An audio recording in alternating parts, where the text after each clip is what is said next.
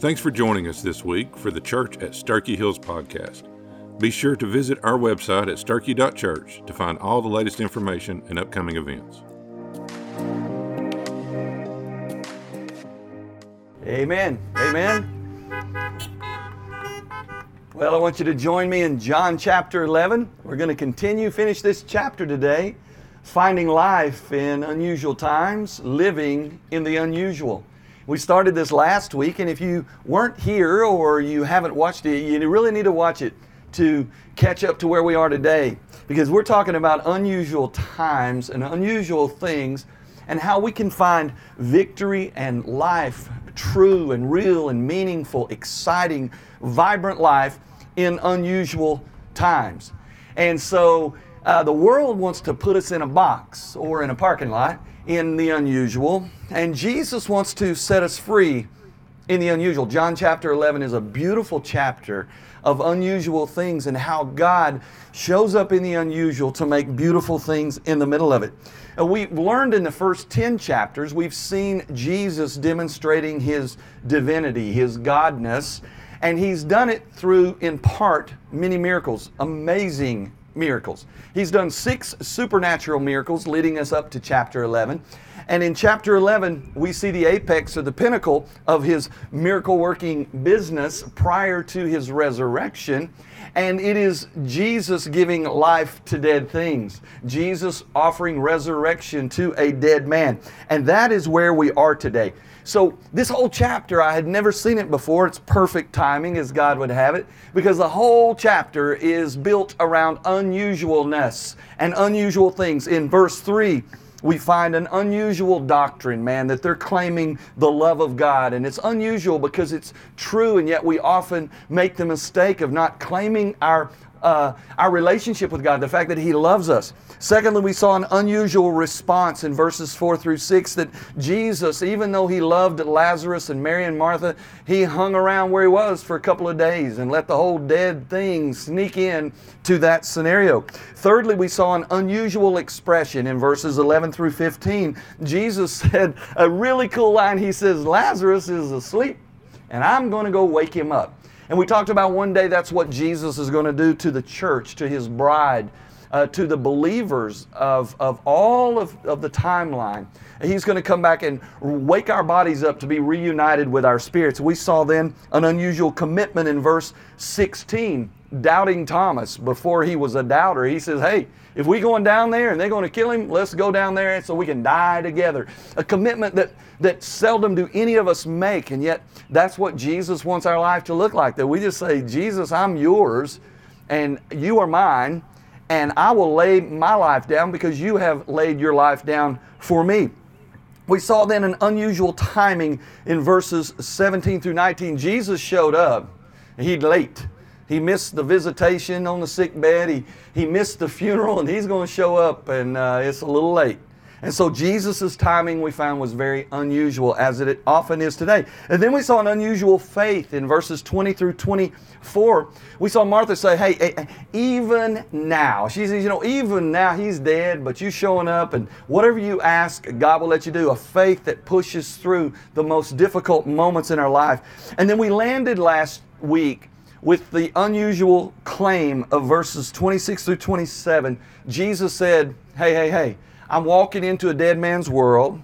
I'm walking into a grieving family's life, and I have a message for you. I am the resurrection and the life. And, then he asked the greatest question that he could ever ask, the same question that he asked us. And that is, Do you believe this? Now, that's where we left off. We left off right there last week I shared that with you. I was praying with you, and that's when the guy with the dog drove up here and did a 42 point turn right here in the front of the parking lot. All right, I'm hoping he got some Jesus, him and his dog, before he left. Now that's where we left off. Now we're going to finish this today because it just gets gooder and gooder. There's you some English. Now it's living in the unusual part two. The next point is an unusual emotion. In verse 18, it says, when, excuse me, uh, in verse 33, it says, When Jesus saw her weeping, and the people who had come with her were weeping, he was intensely moved in the spirit and greatly distressed. Verse 34, and he asked, Where have you laid him? They replied, Lord, come and see. Verse 35 for those of you that struggle with memory, verse memory, here's you a good one. Two words Jesus wept. The shortest verse in the whole Bible, and yet it's often the most misunderstood verse, the most uh, difficult to understand what's going on here, but yet we know that's the shortest verse. Jesus wept. Verse 36 Thus the people who had come to mourn said, Look how much Jesus loved him. But some of them, but some of them, you see, there's people who see the love in Jesus weeping, but then there's another group. It says, But some of them said, yeah, this is the man who caused the blind man to see. Couldn't he have done something to keep Lazarus from dying? And I'll just answer, yes, he could, but it wouldn't be near as cool. All right? And so, verse 38 Jesus, now intensely moved again, came to the tomb. Now it was a cave, and a stone was placed across it.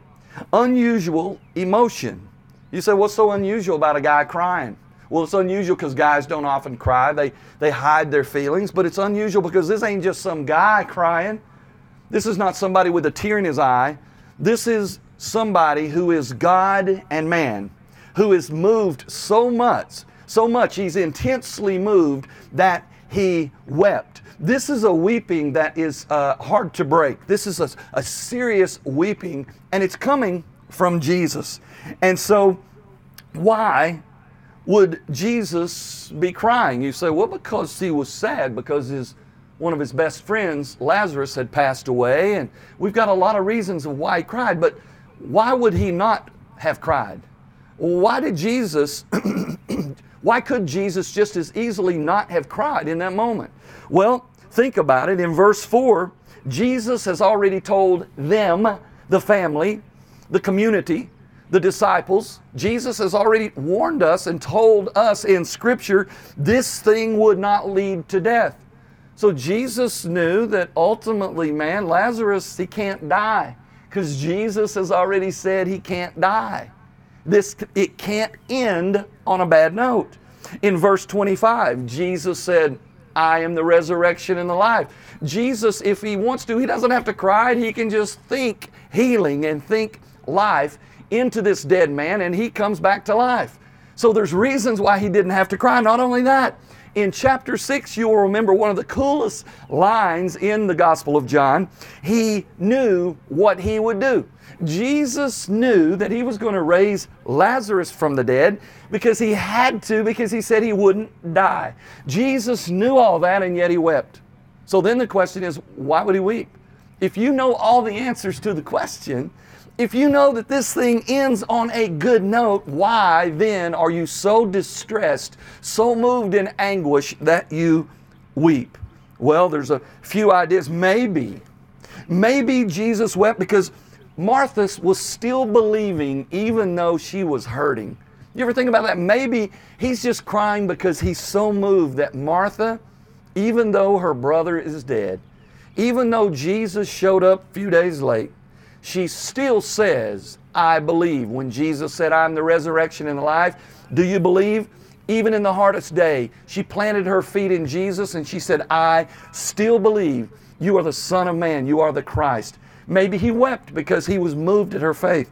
Maybe Jesus was feeling what the sting of death really feels like in our world, man. When people that he cares for, when he sees they're hurting, that they're brokenhearted, he's seeing in real time what, what the curse of death that was initiated in the Garden of Eden in chapter 3 of Genesis. He's feeling the weight of that, of how much suffering people have when somebody they love dies. Maybe he has a, uh, he's frustrated at the lack of understanding of his disciples.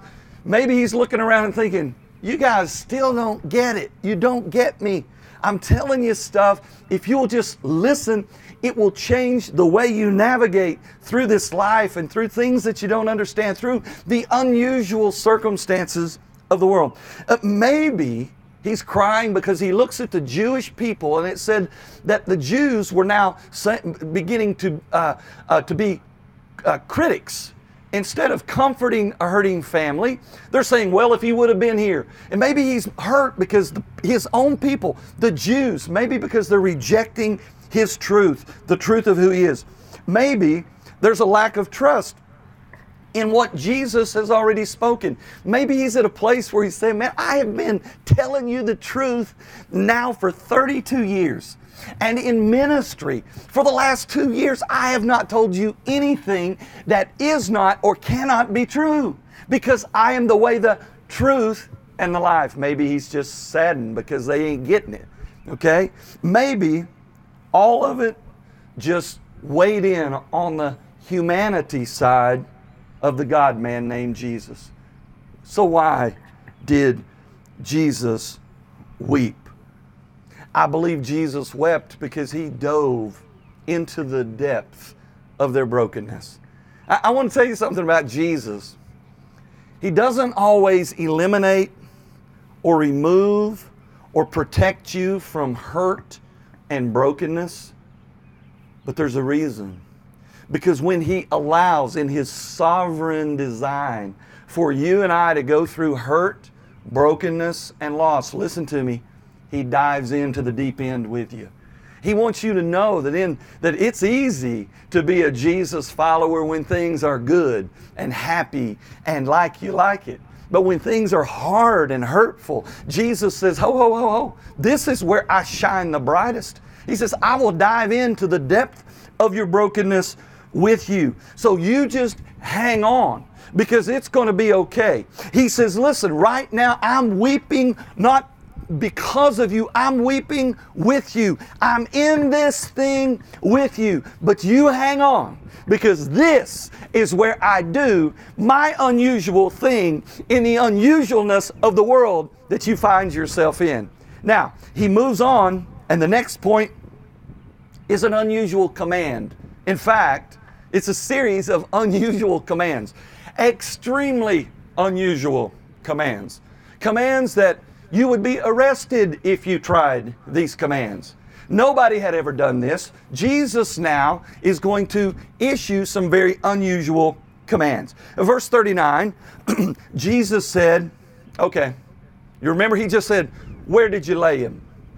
They took him to the tomb. He's standing before the tomb where Lazarus has been buried, prepared, wrapped, buried, sealed with a stone.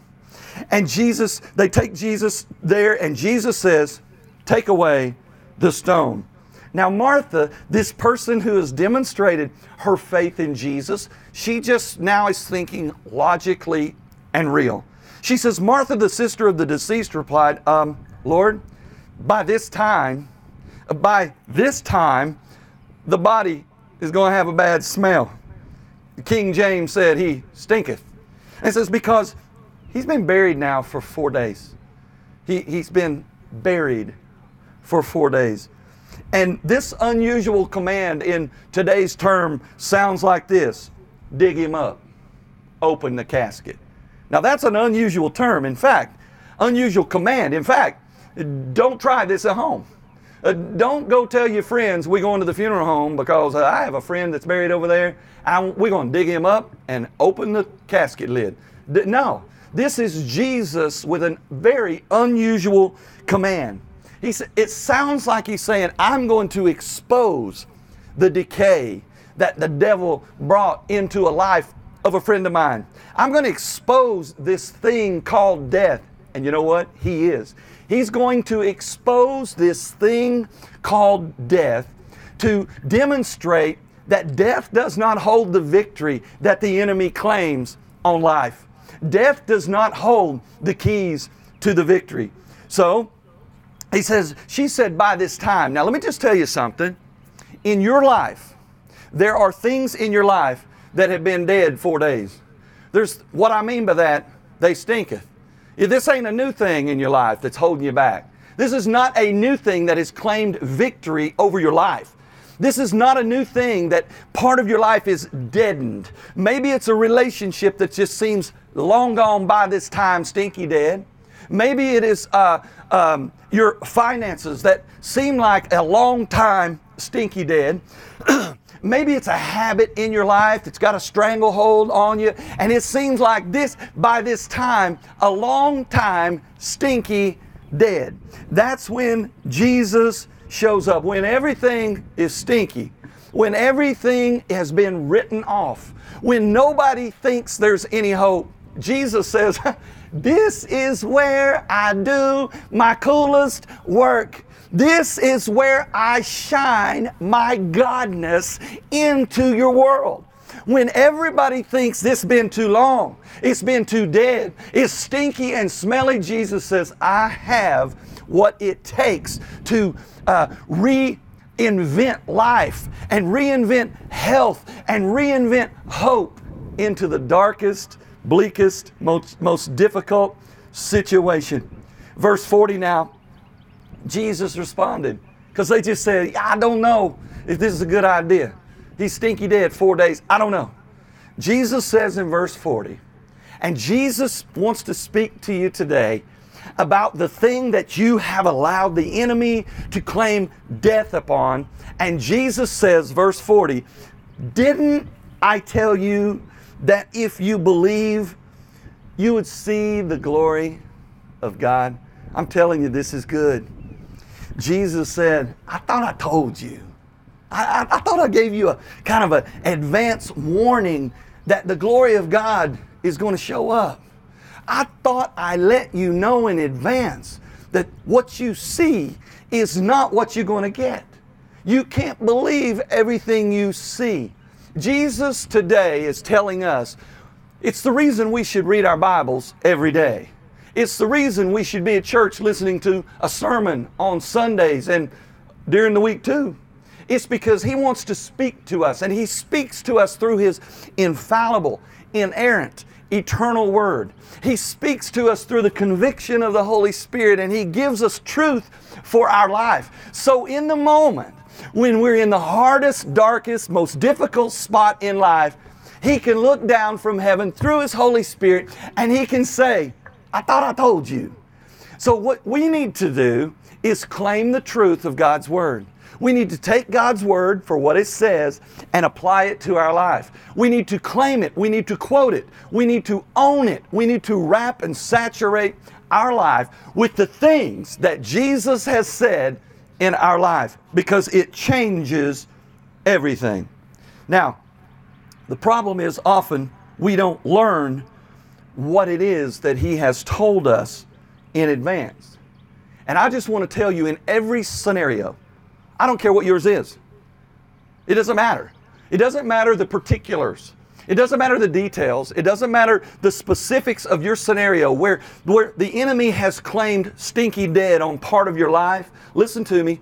Jesus wants you to know this. He ain't finished yet. It's, the book is not completed. The final chapter for your life has not been written. You see, the Bible says that what he began, he began a good work in you, and he will be faithful to complete it. You see, he's writing a chapter in your life, and his chapter is all about his glory. And in that chapter, it may not always seem good, but it is good. In the most difficult thing that happens in our lives, and we know what they are. You have them in your world, okay? Jesus says, I have already told you, I'm going to work this out, and it's going to be really good. So now listen what he says in verse 41. He so he said, okay, let's move the stone, let's let out the stinky. He says now in verse 41, so they took away the stone. You, you can have a debate with Jesus, okay? He's okay with that. But at the end of the story, just do what Jesus says to do and he'll do what he said he will do. So he says they took away the stone, and Jesus looked upward. And this is what he said Father, I thank you that you've listened to me. Okay, now everybody lean in. In the middle of a broken group of people, in the middle of sadness and weeping and mourning and hurt and unusualness, Jesus now looks to heaven and he says, Father, I thank you that you listen to me.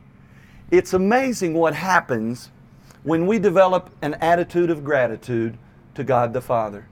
It is amazing what happens when we stop asking more of God and show Him gratitude and appreciation for all that God has already done in our life. But it's, it's against our nature. It's against who we are. Oh, and it's okay to ask God. Ask God anything you want to, but sometimes we need to stop asking and we just need to say, Thank you, God, for what you have already done and what you said you're going to do and what you're doing in my life. It's a good, it's a good feeling to go to God and say, God, I know it's been a while, but let me just say this real articulately. Thank you for being so good to me. Even when it hurts, we claim thankfulness. We claim a God who has already demonstrated his love for us. You see, that's what happens. When we demonstrate, when we when we give offer God gratitude for what he's done, it puts the focus on him and not on us. Now listen. And when we do that, it reminds us of all he's done demonstrating his love for us.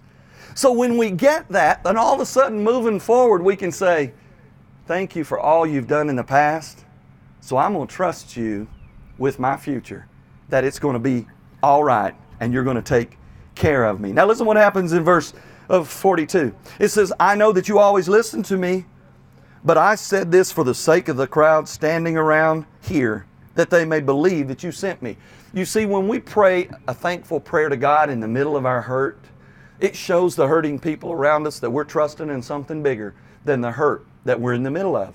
It lets the world know, man, there's something outside and above that transcends and extends our circumstance and our brokenness in this moment. And then big things happen. Jesus, now in verse 43, he says, Move the stone. They moved the stone. Verse 43, when he had said this, he shouted in a loud voice, Lazarus, come out. Those, that's a cool word. Those are cool words. Now, you've heard the preacher say, you know, the reason why he called him by name, if he'd have just said, come out, he's standing at the cemetery, everybody's getting out. Okay? So he did. He said, Lazarus, you know who I'm talking to. I want you by name to come out of that deadness. I'm ready for you to come out. Yeah, I just love, I just love that Jesus doesn't have to give a paragraph. He doesn't have to give an explanation. All Jesus has to do is give an unusual command in an unusual situation, and great things happen. I want you to know today, many of us here, Jesus has called us out of our deadness and into life. He's called us out of darkness and into light. Jesus has called us out of death. Jesus has invited us into relationship with Him, one person, one name at a time. Now, listen to me. What we do a lot of times is we worry more about the other person than we do about ourselves. If you would be a better Jesus follower, if you would act right, if you would learn how to be obedient to Jesus, if you would be a good Christian, then my life would be better. Listen to me. Jesus does not call you out so you can call anybody out. You couldn't call you out of deadness, and you can't call somebody else out of deadness. It takes the Holy Spirit of God, moved by the Father God, in what the Son, Jesus God, has done to move anybody out of deadness and into life, out of darkness and into light. And so today, what I want you to know is you and you and you and you and me. He called me by name to come out. Now, listen to me. There's a lot of people in this world who have been invited out of the dead stuff and into a new place. We never changed address, though. He has called us out of that old thing, out of that old dead thing. And when He calls us out, He is inviting us to a new place and a new thing. But there's people who, for some reason, they've been called out, they've been invited out of deadness, out of darkness, into light, into life, and yet they choose just to hang out in the tomb, in that thing that identified your old life. He's removed the stone, man. He's exposed us for who we are. He shines a light in the depth of our soul to let us know who we really are in Him, in the truth. And He invites us out of that thing. And He calls us by name. I want you to tell the person next to you, He's inviting me out. Now tell that person, I believe I'm ready. I believe I'm ready for a new environment. You see, we can't live in the environment that identified our old dead self. We can't stay in that environment and experience the freedom and the life that Jesus is inviting us to come to. Verse 44 the one who had died, he came out. Aren't you surprised? All right? The one who's been four days stinky dead, he just did what Jesus said. He came out. His feet and his hands are tied up with strips of cloth and a cloth wrapped around his face. Now, now listen. It is a sad commentary when a dead man obeys better than a live man. You know what I'm saying?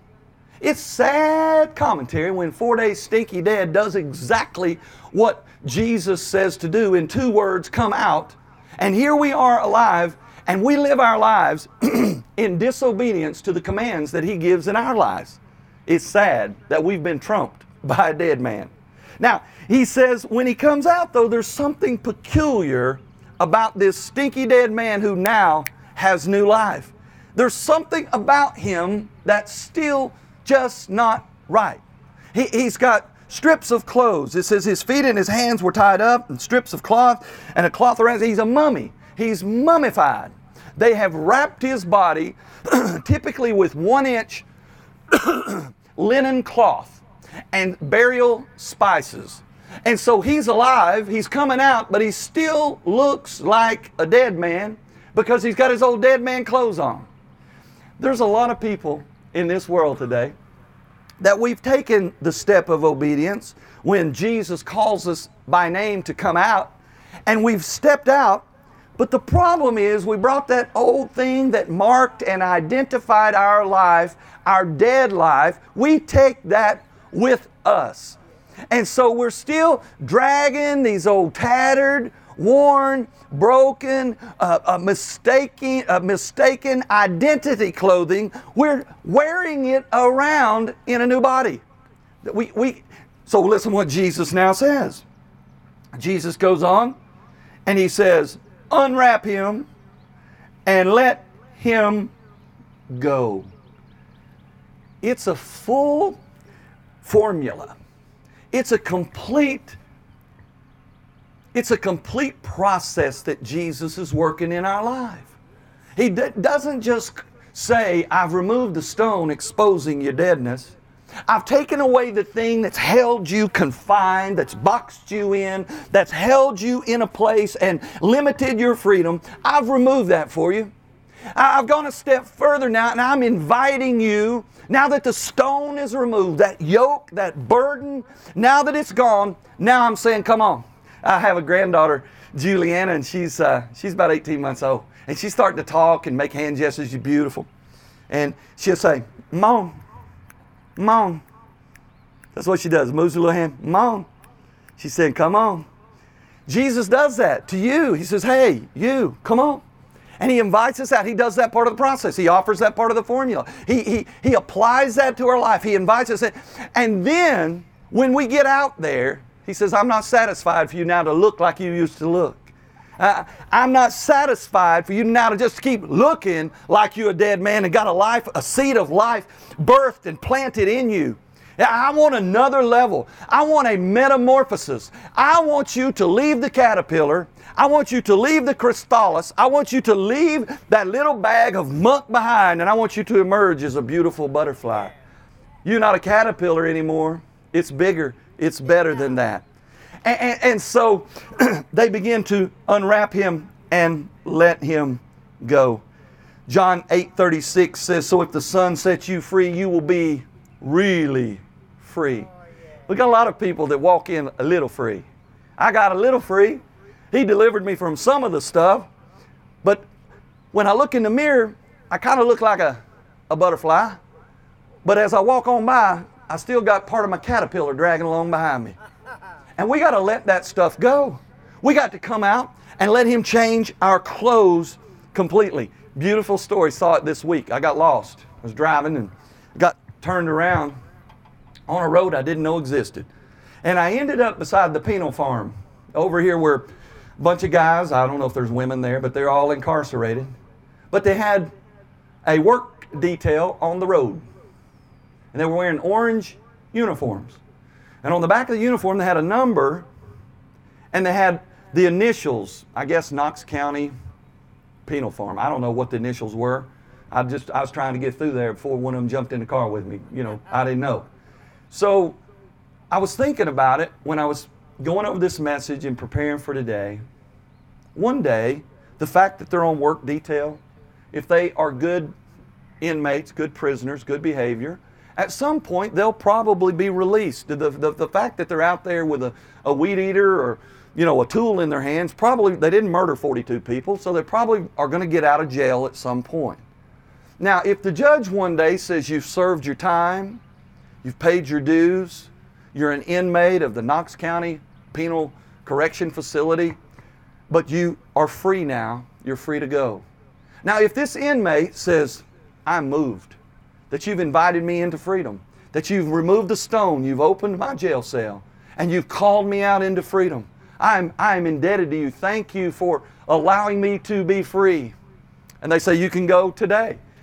And if he walks out the gate in an orange uniform with a number on the back, with Knox County Correctional Facility on the top of it, he will never, she will never walk in complete freedom because she will always, he will always be identified by the clothing that he had in his old life.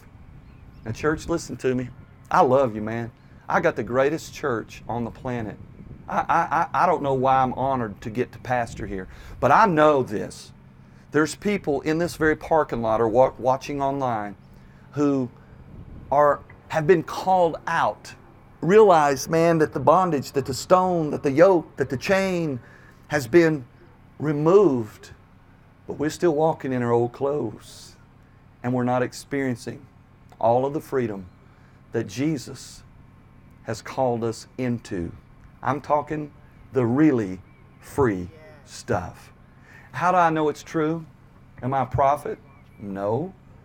I know because in my office I have a chair. And that chair has stories. I won't share the stories, they're confidential stories, but they have many stories. And the stories are stories of bondage and brokenness and hurt and trappings that this world has brought into people's lives. And it's all because the stone has been moved, we've been invited out, and yet we still walk in those old clothes. Now, listen, listen to what those old clothes were. Those old wrappings, that mummy uniform of Lazarus, was cloth designed along with spices, listen, to absorb the stink of decay. When He sets us free, we got to let everything that holds even a hint of odor from our old stinky, decaying life. We got to cut that stuff free. We've got to move on to the next level of our walk with Jesus.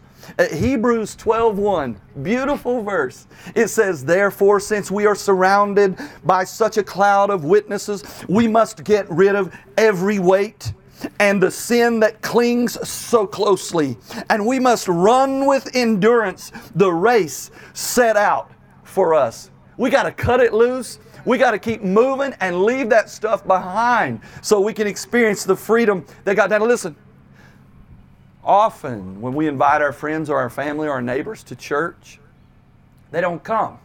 It's aggravating and frustrating, right? Often, It's because they've watched us not live in full freedom. And they're not they're not inclined to want something that we say we have. But when we set all that stuff free, and our life is no longer entangled with the mess of this world, and our old clothing carrying the stench of our old life has been removed, people will be drawn to us because now we're shining the light, we're sharing the life, we're living and walking in the truth, and people, listen to me, I have known this for a long time. People may not like it, but people want to see and hear the truth. Because the truth cuts through all of the darkness of this world.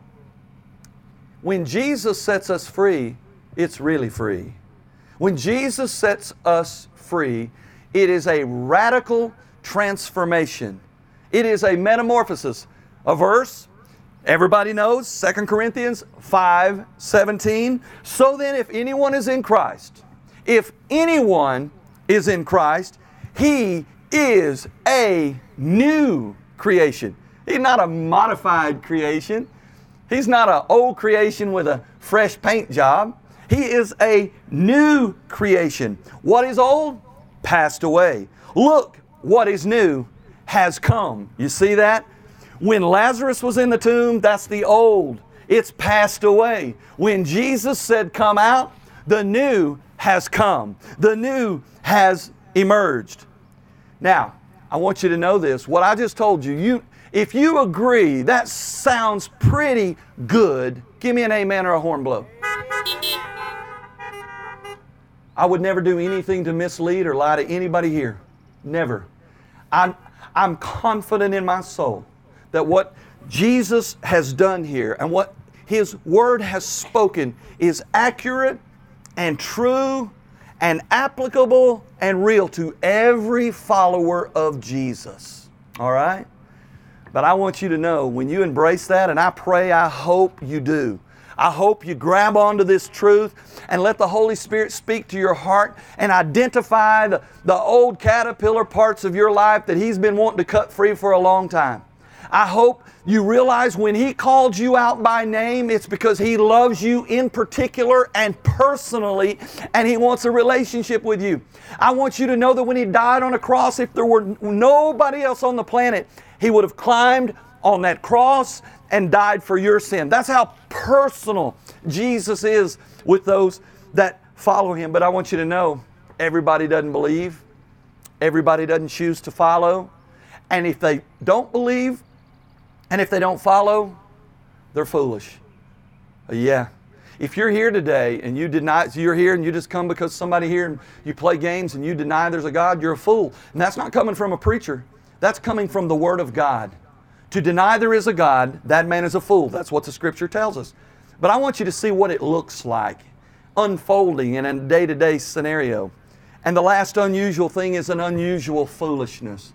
An unusual, unusual foolishness. I want you to look down into chapter 12 real quickly. Verse 1 says, Six days before the Passover, Jesus came to Bethany where Lazarus lived.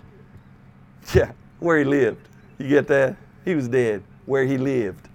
And it says, Whom Jesus had raised from the dead. Verse 2. And here a dinner was given in Jesus' honor. And Martha served while Lazarus was among those reclining at the table. You see, he, he moved in the deadness and created a live scenario. A man has been raised from the dead, given new life. Listen what happens down at verse 10. So the chief priest planned to kill Lazarus too. For on account of him, many of the Jewish people from Jerusalem were going away and believing in him. Uh, you say, well, what is so foolish about this situation? What is so unusually foolish? the chief priests, the people who said they knew God, were wanting to kill Lazarus. Lazarus had already been there, done that, and left the t shirt in the tomb. All right? You can't kill a dead man who's walking. And Lazarus, foolishness. They're going to kill a man that Jesus just rose from the dead. Now, that's the world we live in. When somebody sees God doing great things in your life, when He sees your spirit come alive, there's naysayers and unusual foolishness often that surrounds your world. I want you to know that is when you stand strong. That is when you shine your light the brightest. That is when you open up and just confess the greatness of who Jesus is in your life. And so, as we finish this chapter and we look into 12, we land with this. Which one of those characters in that story do we identify with the most? Mary, Martha, the Jews, the priest? Who do we identify with the most? Jesus has a desire that every single one of us identify most with Lazarus. Jesus wants all of us to know that we were hopelessly bound in death, that we were without any means of life, any means of surviving the curse that we're under because of our sin. But Jesus walked up, moved the stone away, and said, You, by name, come on out here. And he says, You cut away the old and become a new person in Jesus' name. Jesus is life. And if we have Jesus, we have real life, full life, free life. And I want you to bow your head this morning. I want you to close your eyes. I want to pray for you. I want the Holy Spirit to move in your heart, right there in your car, or online, and let you know where you stand today. Have you ever responded to His personal invitation to come out of your old dead self and into a new life? Have you ever have you ever re- allowed him to remove your old identification, the old markers of an old life? Are you in the process of being metamorphosized into a new creature? Or did you get stuck? Wow. Did you get stuck in the middle of the transformation? Many of us are stuck. I've been stuck.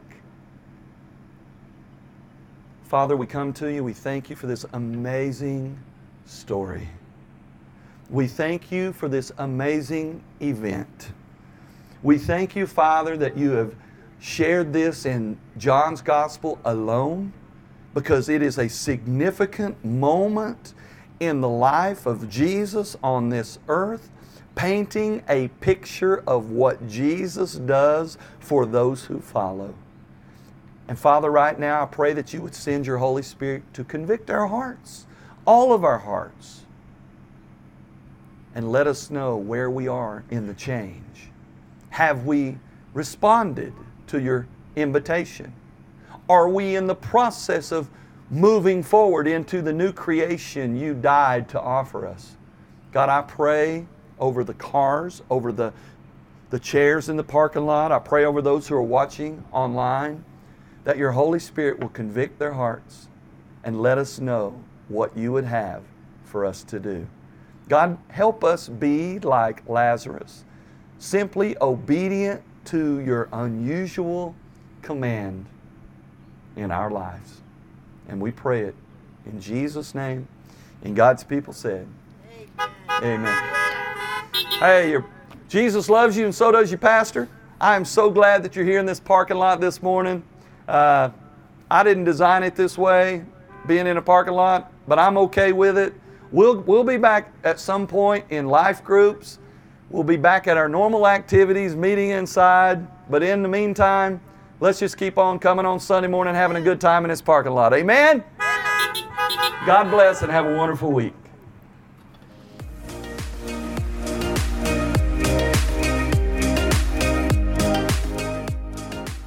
We hope that God spoke to you through this message. If you enjoyed the message, be sure to subscribe to our weekly podcast and visit our website at sturkey.church to find all the latest information and upcoming events.